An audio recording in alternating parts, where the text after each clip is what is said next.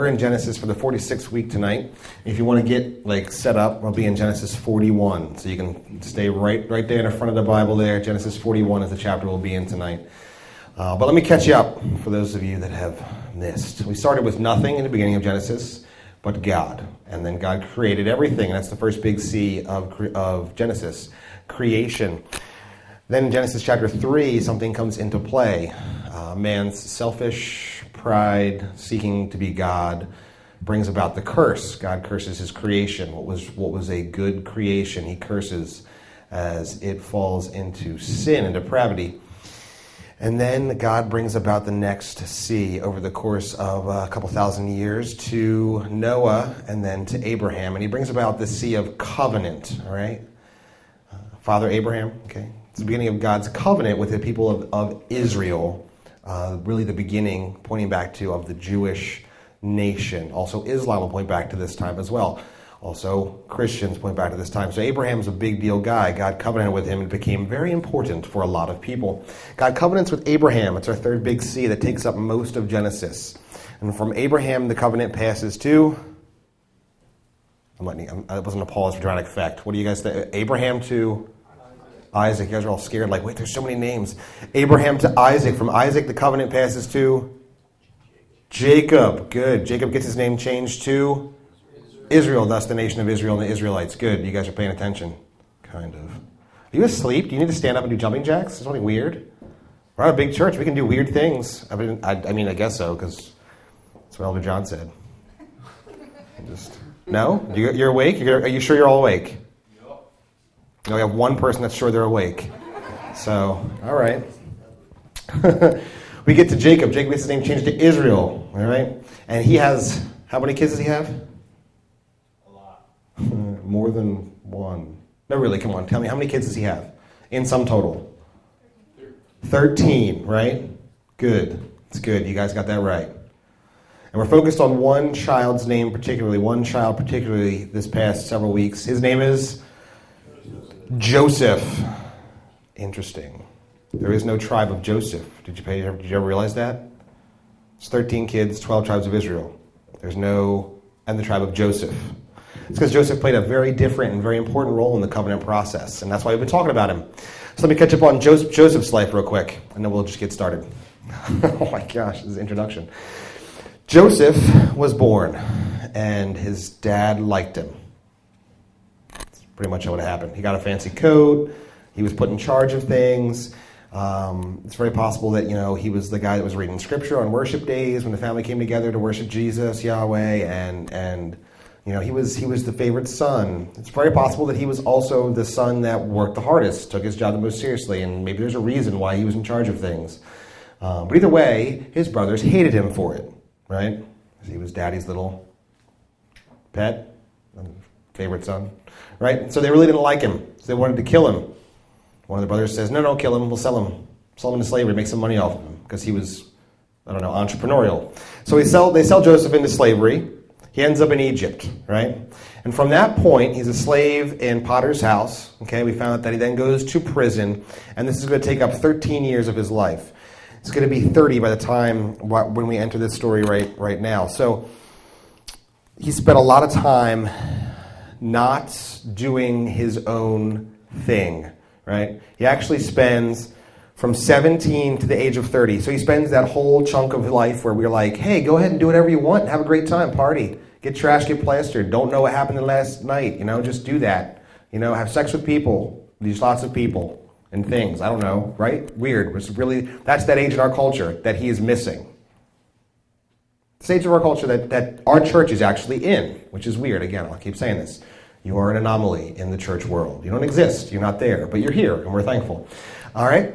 And, and that's the chunk of Joseph's life that he has spent in slavery and bondage to other people.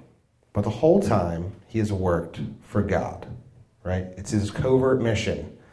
I don't know if you've realized this, but he is in Egypt. Do you know how many people in Egypt believe in God at this point? Zero, well, one, I guess technically, because Joseph's there now. So one. He is quite literally all alone. There is no church structure, community around him, right? No family members. He is it that trusts God. It's like we, we really have a hard time fathoming that in our country, especially, that no one else would love Jesus like we do. Well, there's lots of people. In fact, this whole room's full of it. It's really good. We have a lot of people in here I know that love Jesus, so that's cool. And and Joseph was alone, and that's and that's his 30s. That's his 20s. I'm sorry, it's his 20s. Kind of depressing. Spends them in slavery, but he does it for God. So that's where we pick up tonight's story. Last week he interpreted two dreams for a for a cupbearer and a baker, right? And the cupbearer got restored back into Pharaoh's court, and the baker was killed. Right? Literally, he was hung. Which probably wasn't like you're thinking hung, like for the noose and stuff. It was probably more like impaled on a tree, which is much more gross when you think about it. I mean, neither is pleasant, but, right?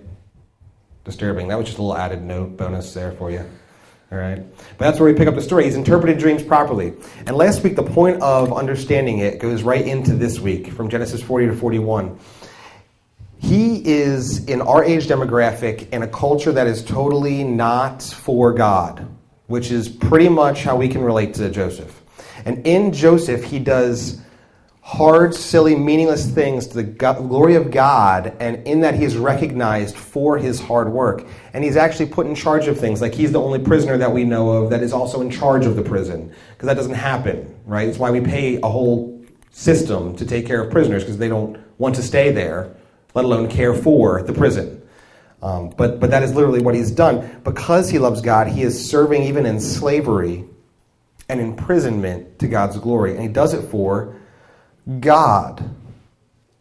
And so we have to see how, how suddenly, somehow, we in our culture, right, and the, the church again is a little subculture in the culture that is supposed to affect change, redeem, like Jesus, the culture around us, supposed to reach out and affect change in the culture for Christ. That's what Joseph is doing. And that's how we really tied it back. We tie it back for our church and for our personal lives. There's supposed to be affected change, redemption in the culture outside of the church, because the church redeems sex and money and you know, the medical field and, and research and universities and, you know, uh, hard work. And we redeem everything for Christ that we use and manipulate for ourselves and our own selfish glory. And that's where we left Joseph. Still in prison after he interpreted James properly, and he was like, yo, cupbearer, when, I, you, uh, when you get restored, just remember me. Maybe, you know, throw a good word to Pharaoh or you know, somebody that maybe I can get out of here because this is like not, I really wasn't supposed to be in prison. I was falsely accused. I was sold into slavery. You know, I used to be free in my land with the other Hebrews. Maybe you could just mention to someone, right?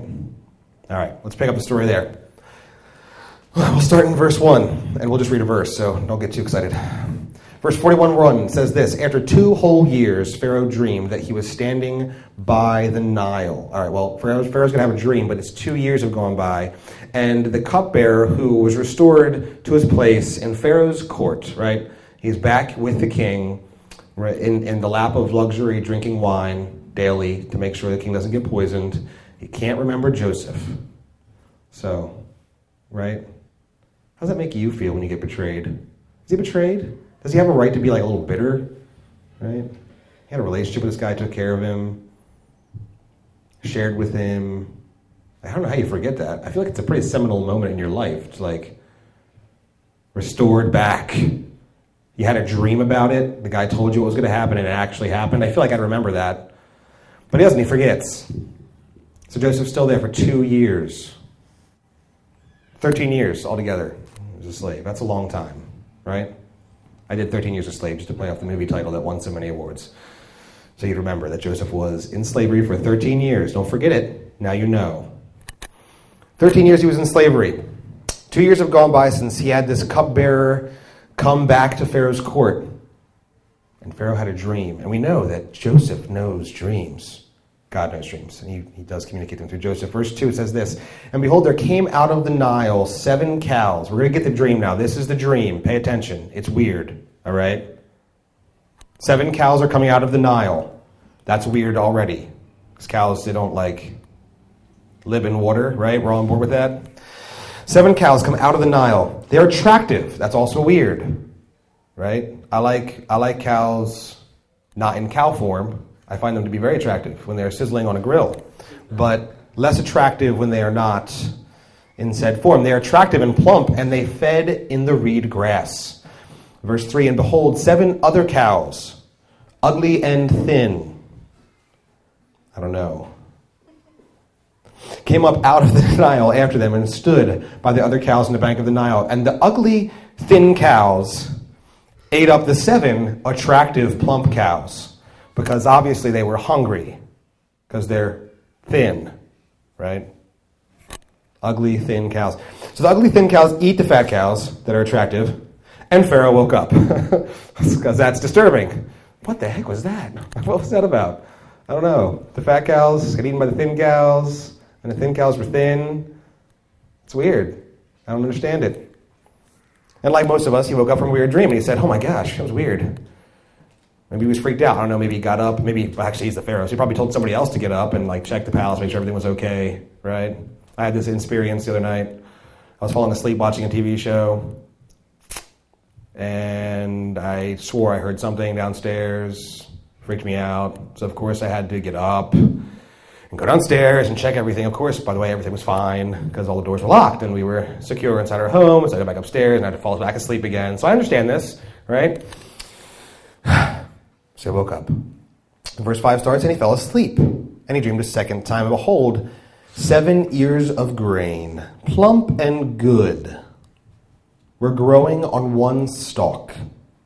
Right, so think corn. Right? He's having a dream about corn. So I don't know what he ate the night before, but it was weird because he's dreaming about cows and corn. He's dreaming about corn, big seven plump ears of corn on one stalk. And behold, verse 6 after them sprouted up seven ears, thin and blighted by the east wind. This is really nasty, not really good corn, right? It's like the corn that falls off from the ground. It's been sitting there for a while. Only this is actually growing on the stalk. It doesn't make any sense. It's all dried out. The kernels are, ugh, it's just gross. You don't want to eat this corn, right? You're questioning whether you're going to feed this corn to the pigs. Like you're like, oh, this corn is gross. Let's get rid of this corn. So we got 14 years of corn. Now what's going to happen? Verse 7 And the thin ears swallowed up the seven plump full ears, which again is weird because have you ever seen corn swallow? Anyone? No takers? That's weird. Swallows up the fat ears, and Pharaoh woke up. And behold, it was a dream, which you're good, you're glad about because if it's not a dream, that's that's weird. you wake up and that was reality, you'd have a problem. But that's a dream. So this is Pharaoh's dreams. They're pretty significant to Pharaoh. All right? They woke him out of sleep. So in the morning, verse 8, his spirit was troubled. And he sent and called for all the magicians of Egypt and all its wise men. Pharaoh told them his dreams, but there was no one who could interpret them to Pharaoh.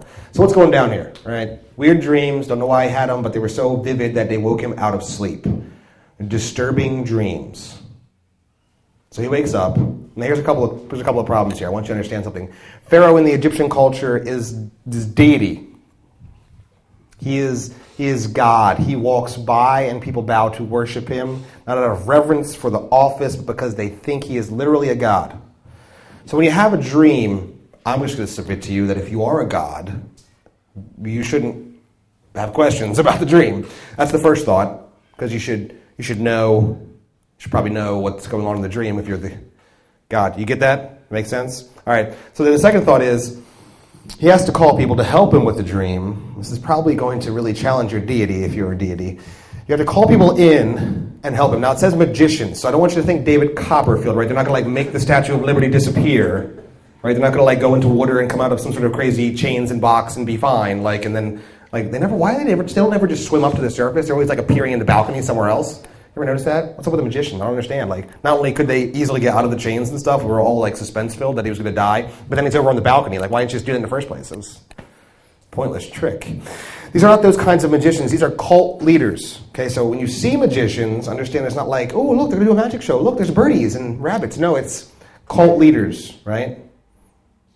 So in like the spiritual world, there's God and God's team. And then there's not God's team. All right? So these are the guys on not God's team. Right? Demonic forces, supernatural forces, they exist currently in the world, right? People you they can actually you can do good things with demonic power. Did you I don't know if you've thought of this, right? Satan's best trick is to make you think that God is a demon, right? That'd be a great, if you got confused and started following someone because you thought they were God and they weren't, that'd be great because then you wouldn't be able to follow God, right? So that's is so very true. And that's what these dudes were doing. But these dreams are so confusing that they couldn't come up with a good answer. And they're probably like spinning like BS answers to Pharaoh. And Pharaoh's sitting here listening. He's like, guys, this doesn't make any sense, right? I know you're trying here. I don't know. I don't know. Maybe, maybe you should go out and smoke something because none of these answers are good. I'm telling you, thin, nasty cows ate fat cows, and you got nothing for me. That's what Pharaoh's saying to these guys. It's the dialogue that's happening. So he's very disturbed, and he can't get any answers. And I know that you can feel that way, right? I know that I can relate when I've had questions that I don't get sufficient answers for.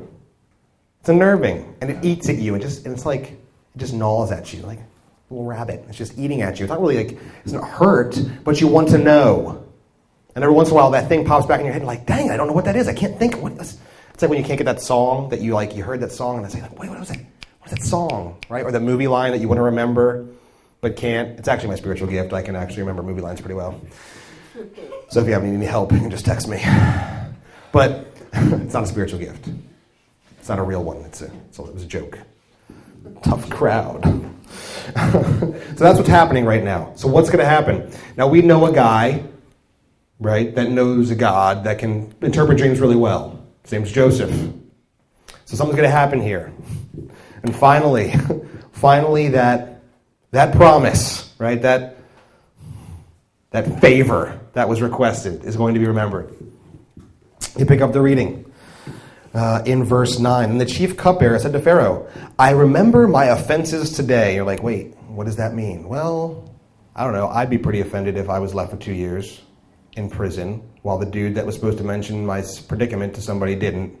That's offensive to me, personally, if I was Joseph, right? So this is offense. He's remembering, hey, I didn't, I didn't quite remember that promise. I didn't get that word down like I should have. Verse 10, and he's going to relate to Pharaoh. Now, Pharaoh, when, when you were angry with your servants and put me and the chief baker in custody in the house of the captain of the guard, we dreamed on the same night, the baker and I, each having a dream with its own interpretation.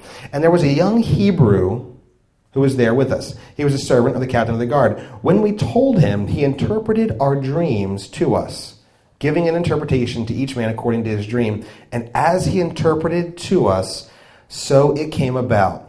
I was restored to my office, and the baker was hanged. Right? And this is basically, and this is how, like, you're like, wow, God, couldn't, couldn't God just get Joseph out of prison? Right? Well, God can do what he wants, just so you know. He's God. Um, this is actually perfect, though, because what he wants for Joseph is something totally different. And we know, we, we already know this. When we started Joseph, we read Genesis 50, right? Verse 20, already know it what, what his brothers had intended to do by, by selling him into slavery long ago, they meant for evil, but God was going to use it for his glory to bring about the salvation of millions of people. We already know that. We read it in the beginning because I wanted you to understand that that's what's happening. So Joseph waits two years, and the whole time he is in the prison, he is serving and loving and caring for the prison. He is glorifying God in his actions. The whole time. He's not bitter. He's not upset. He hasn't gone back to his cell and said, just, you know, screw this, I'm done, right?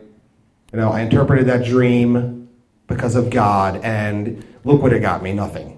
Because the dumb cupbearer didn't remember. No, he's continually serving God. He's continually working for his glory, doing the menial tasks of making sure a prison is running well for the sake of God's glory, with no hope of freedom. Until the night Pharaoh has his dreams, he can't get right. He just can't get him out of his head, and they're bothering him, and he can't get a good interpretation. And the cupbearer says, Wait, I know a guy. I know a guy. He's a Hebrew, right? And they're like, What's a Hebrew? It's like, I don't know. But it's this guy. He's the only one we know of. I'm told they're somewhere like up in Israel. What's Israel? I don't know. Because it doesn't exist yet, right? It's like over here my map, this is, this, this is the Jordan River and the Sea of Galilee. This is Israel, and Egypt's over here. I know it's reversed for you. It's okay, get over it. It's my map. so that's the promise that's remembered. Finally, he goes right to Pharaoh, and it's perfect because God orchestrated exactly what's supposed to happen. He had a dream, he needs interpreted. Hey, I know a guy that can do that. So now what happens? Well, makes sense. Pharaoh's like, well, then let's, let's talk to this Hebrew guy. Verse 14 Then Pharaoh sent and called Joseph, and they quickly brought him out of the pit. He was in a pit. That's that's sad, right? That's like prisons. That's what prisons were. I just I, I don't know if I painted. I'm sure this was a nicer pit. It's the captain of the guards like home pit, but still a pit. This is not a fun place. He pulls him out of prison, and when he had shaved himself, now I don't, I don't. It's just a custom in Egypt, so don't don't get bent out of shape. I don't know. Shaved himself. I'm gonna go with. I'm gonna go with. they let him keep his beard. I'm gonna go. I'm kidding. They'd shave that off. It's like a health issue. He's been in a pit. Can we get along with this? Not a lot of bathing. It's not, it's not the most hygienic area, so they're going to like, wash him and shave him and clean him up and give him new clothes. Okay, because he's going to go before Pharaoh, Pharaoh, little god, little g god. He can't be like smelling nasty like he's been hasn't bathed in four months. That's not going to work, right? He can't be looking like every picture of a caveman that doesn't really exist in your your school textbooks. That's not what he. No, it's not going to work. This is Pharaoh's court. So they shave him, clean him up, give him some new clothes. It's a good idea because he's probably stinking. And he came in before Pharaoh. Verse 15 Pharaoh said to Joseph, I have had a dream, and there is no one who can interpret it. I have heard it said of you that when you hear a dream, you can interpret it. Now, here's a big deal for Joseph, right? For a little tiny slave, he's now got an audience with Pharaoh. I want you to feel the weight of how cool this is, right? This is like, I don't know, probably just like you getting to talk with the president is pretty cool. It'd be like very rare. Only imagine that you treated like everybody else treats that president as God. That'd be one big difference. big difference. But that's kind of the idea here. He's going before Pharaoh, and this is a key moment. I want you to understand pivotal, pivotal moment for Joseph. Because Pharaoh can kill people when he wants to, like for say a party on his birthday when he killed the baker, right? Just like as a as a fun act, he can kill people. he's not a good small g god, right? Because he's just a man. What's what's Joseph going to do? Joseph said, and Pharaoh. Wait, we already said that part. Uh, here we go. Verse sixteen. Joseph answered Pharaoh, "It is not in me. God will give Pharaoh a favorable answer." Did you hear that sentence? I want you to make sure you understand because you probably didn't, right? And if you grew up in a church, you didn't like they didn't really give you the good weight that this sentence should have had. He just told God that he was incapable of getting an answer and that the real God would help him out, right? Right? That could be pretty offensive to said God that he's talking to. That's because that God is little g God. He's not the big G God. Right? And he's actually kind of new G. He ain't old G, right? He's not an OG. That was just a joke. God's always existed. Anyway. He literally tells Pharaoh, Hey, I know you're God, but I'm going to use your name Pharaoh to make sure you understand that I'm not going to worship you as deity, right? You are Pharaoh. You are ruler over all of Egypt, and God will help you in your incredible inaccurate, inadequacy as a human. Now, he could be killed now like literally just murdered. You don't have to, you have to understand that. Not like gone. Also, I submit that as a keeper of a prison and a slave, this might be a good idea to pull clout, right? Yes, Pharaoh, I will totally tell you your dream because I know dreams really well. But if I do, maybe you could, I don't know, give me something? Like, maybe I could not be a prisoner anymore and not be enslaved. It's a good time to, like, maybe sell yourself a little bit. He doesn't. He sells God. He pushes God because God's going to do it. And he wants Pharaoh to meet God. He's risking his life so Pharaoh can meet God.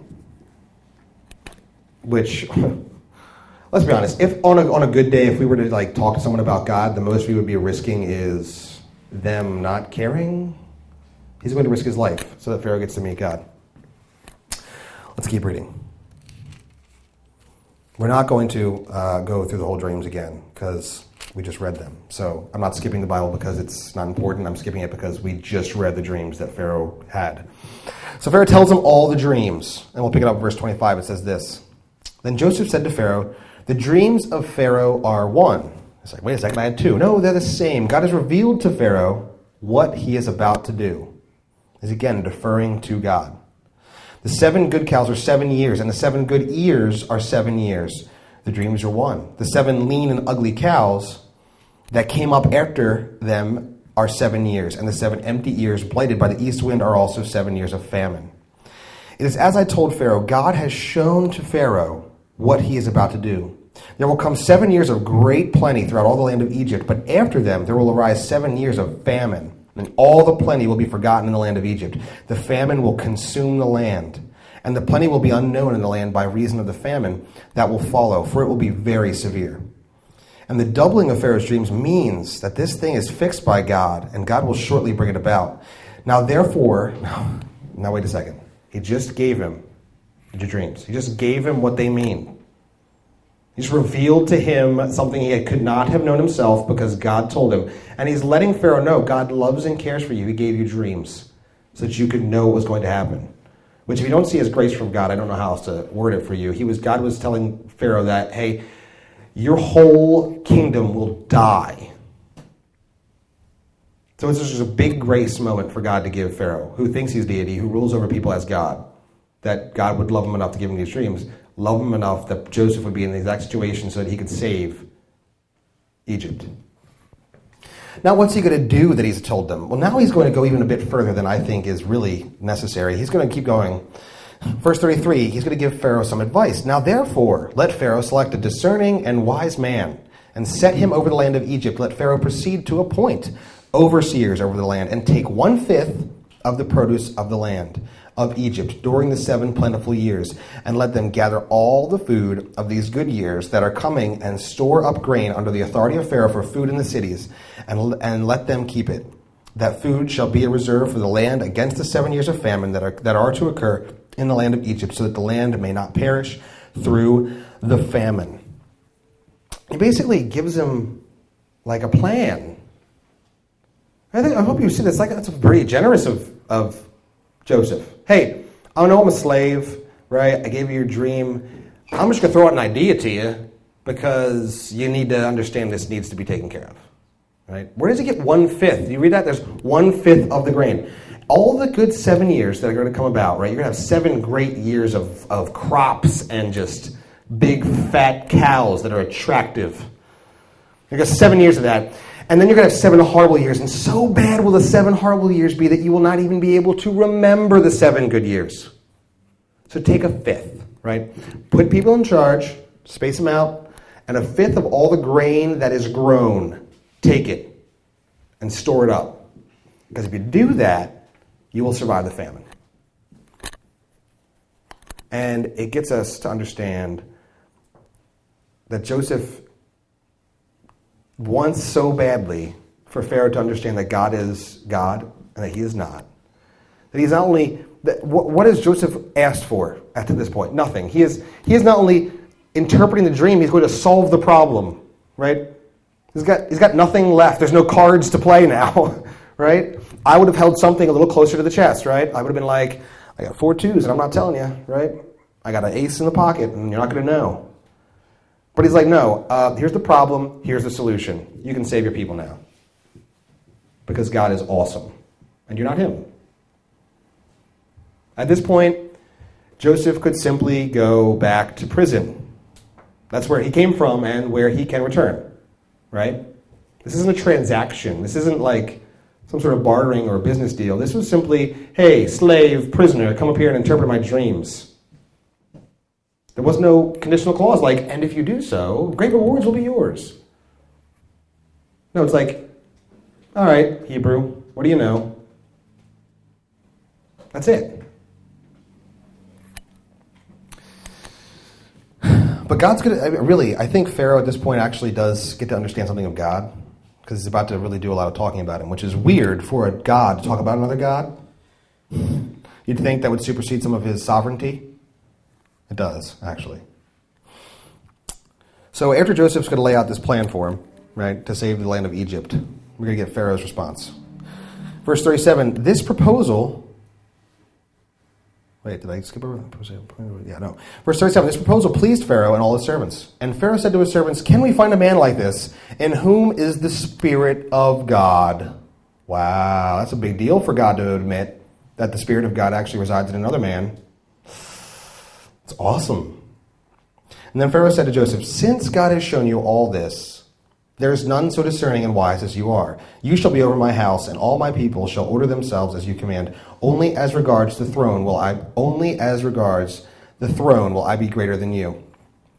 And Pharaoh said to Joseph, See, I have set you over the land of Egypt. Stop there. We're going to include the, the rest of the chapter with the next week's teaching. All right? So, without any hope for himself, he lets Pharaoh meet God. Right? God, he gets out of the way. This isn't about Joseph. It's all about God. God's going to reveal to you your dream. And God is showing you what's going to happen in your land. And rightly observed yet again, the will, the Spirit of God in Joseph is seen by people that don't know God. And they notice that that's going to actually be really beneficial to them. So Pharaoh says, if God's in you and you understand this stuff, why don't you be in charge? And This is a crazy turnaround, right? You understand?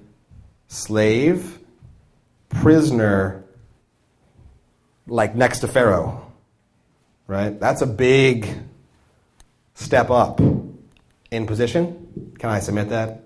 Like the only thing you, here's what you can't do, Joseph. You can't be me, but you can be everything else, right? You're in charge of it all what you want to do, what you say to do, nothing will happen in Egypt that is not okay with you.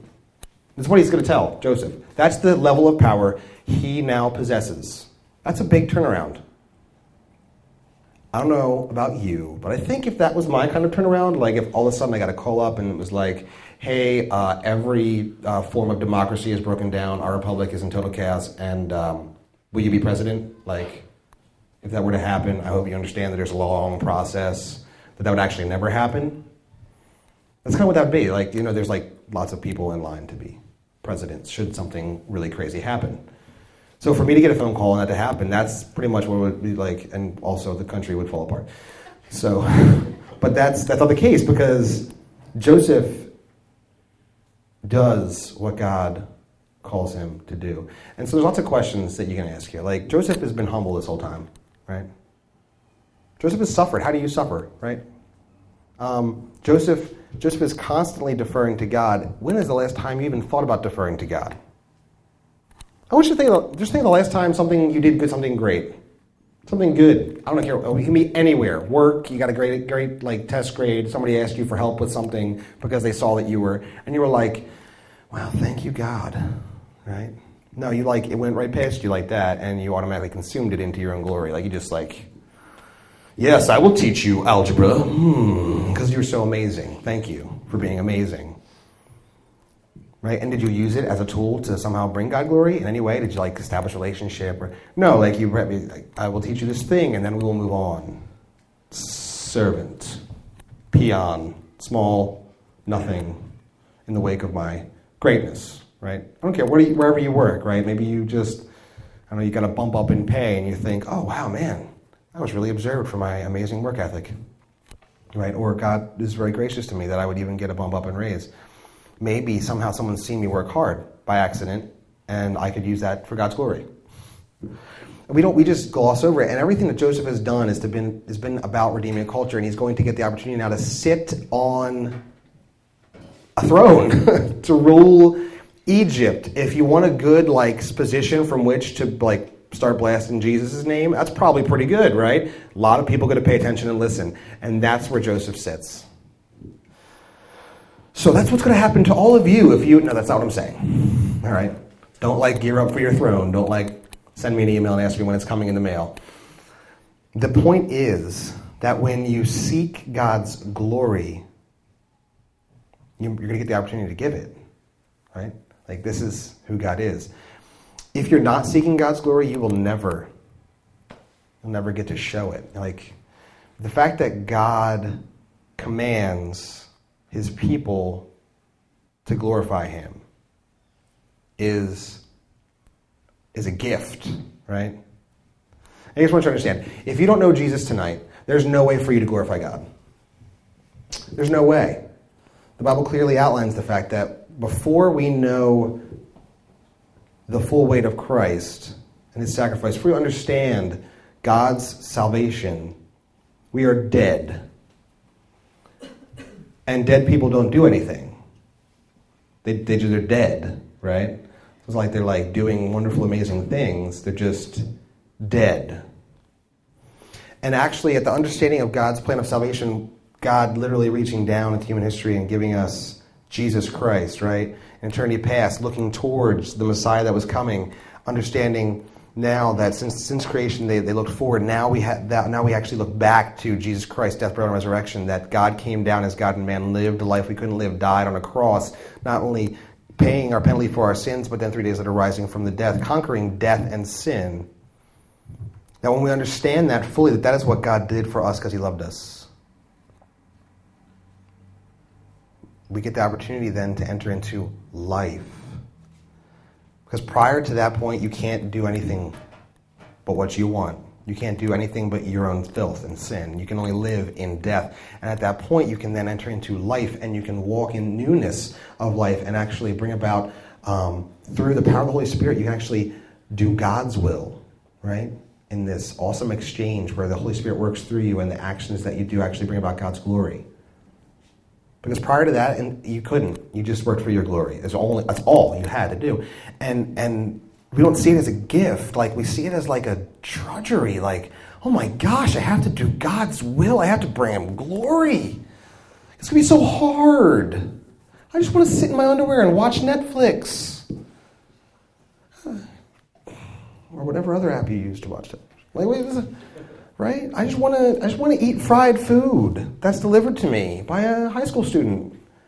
That's relatively cheap. I don't want to get I don't want to engage with people. I don't want to enter into a workforce. I don't want to actually work my job hard. I don't want to love people in it. I don't want to reach into a church community and be known by people because they might know that I'm not that great. And then God forbid they know that I'm not that great that they know that I, I actually need Jesus, right? And then oh heaven forbid that I reach outside of a church community into a community and a culture to redeem it and bring it back under Christ. I don't want to do any of that. It's a gift. Joseph lived it like it was a gift, like it was all that he wanted to do. And now he has an awesome position. We're going to see him like reach. He's literally he's literally going to save millions and millions of lives.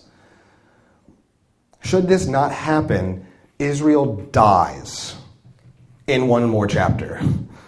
Israel never has 12 tribes. This never becomes a nation of God's people that are supposed to call people to Jesus, which they tend to, you know, miss, like the church does now. Um, and, and, and that never gets to happen. That never happens if this doesn't happen right now. All of his brothers die. His dad dies. Most, almost all of Egypt dies. We're looking at a huge, like history is going to be incredibly, tremendously altered, if not this point right here. Crazy. You didn't even think about it. You didn't even know it. Like Joseph, I know he had something to do with dreams and he wore a fancy coat, right? You didn't know that should this not happen, all of history is altered to this point. That's where he's now, right now, glorifying God in this story at this point for our benefit, now, thousands of years later. Awesome. What are you doing? What the heck are you doing? It's not a chore, it's a joy. It's awesome. In fact, it's all that you were made for to worship God. That's it, nothing else. That's the sum total of your existence was to glorify God. And if you didn't know that, if you walked in here thinking it was about glorifying yourself, I want you to know that ends in hopelessness. And that at your last breath, there is nothing left for you. But joy comes in the glory of God. So that's what we got respond tonight. We want to redeem a culture. We're this little church that's about the world around us.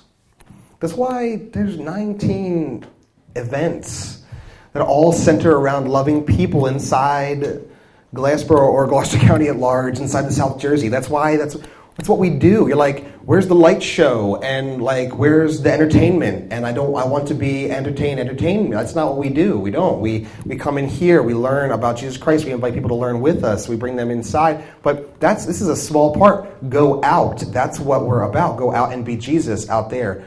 So when you respond, where are you going to be Jesus this week? Joseph was going to do it in slavery. He was going to do it in prison. It didn't matter. Now he's going to do it from a throne. You think it's you think it's awesome deflecting as a prisoner to Jesus, right? Like, oh, you're a prisoner. Yeah, deflect all you want, right? When you're in a throne and you deflect to God, that's a huge deal. Right? You could rule, but I'm not going to. God does. Anything that I rule through is through him. Where are you gonna where are you gonna deflect to Jesus this week? Where are you gonna bring his glory and honor in your week? Your job, your home. Right? It's gonna be really hard at your home. Probably a little easier at your job. Still hard, right? Class, a little easier again. Really, who cares, right? What are you going to see these people for maybe four years?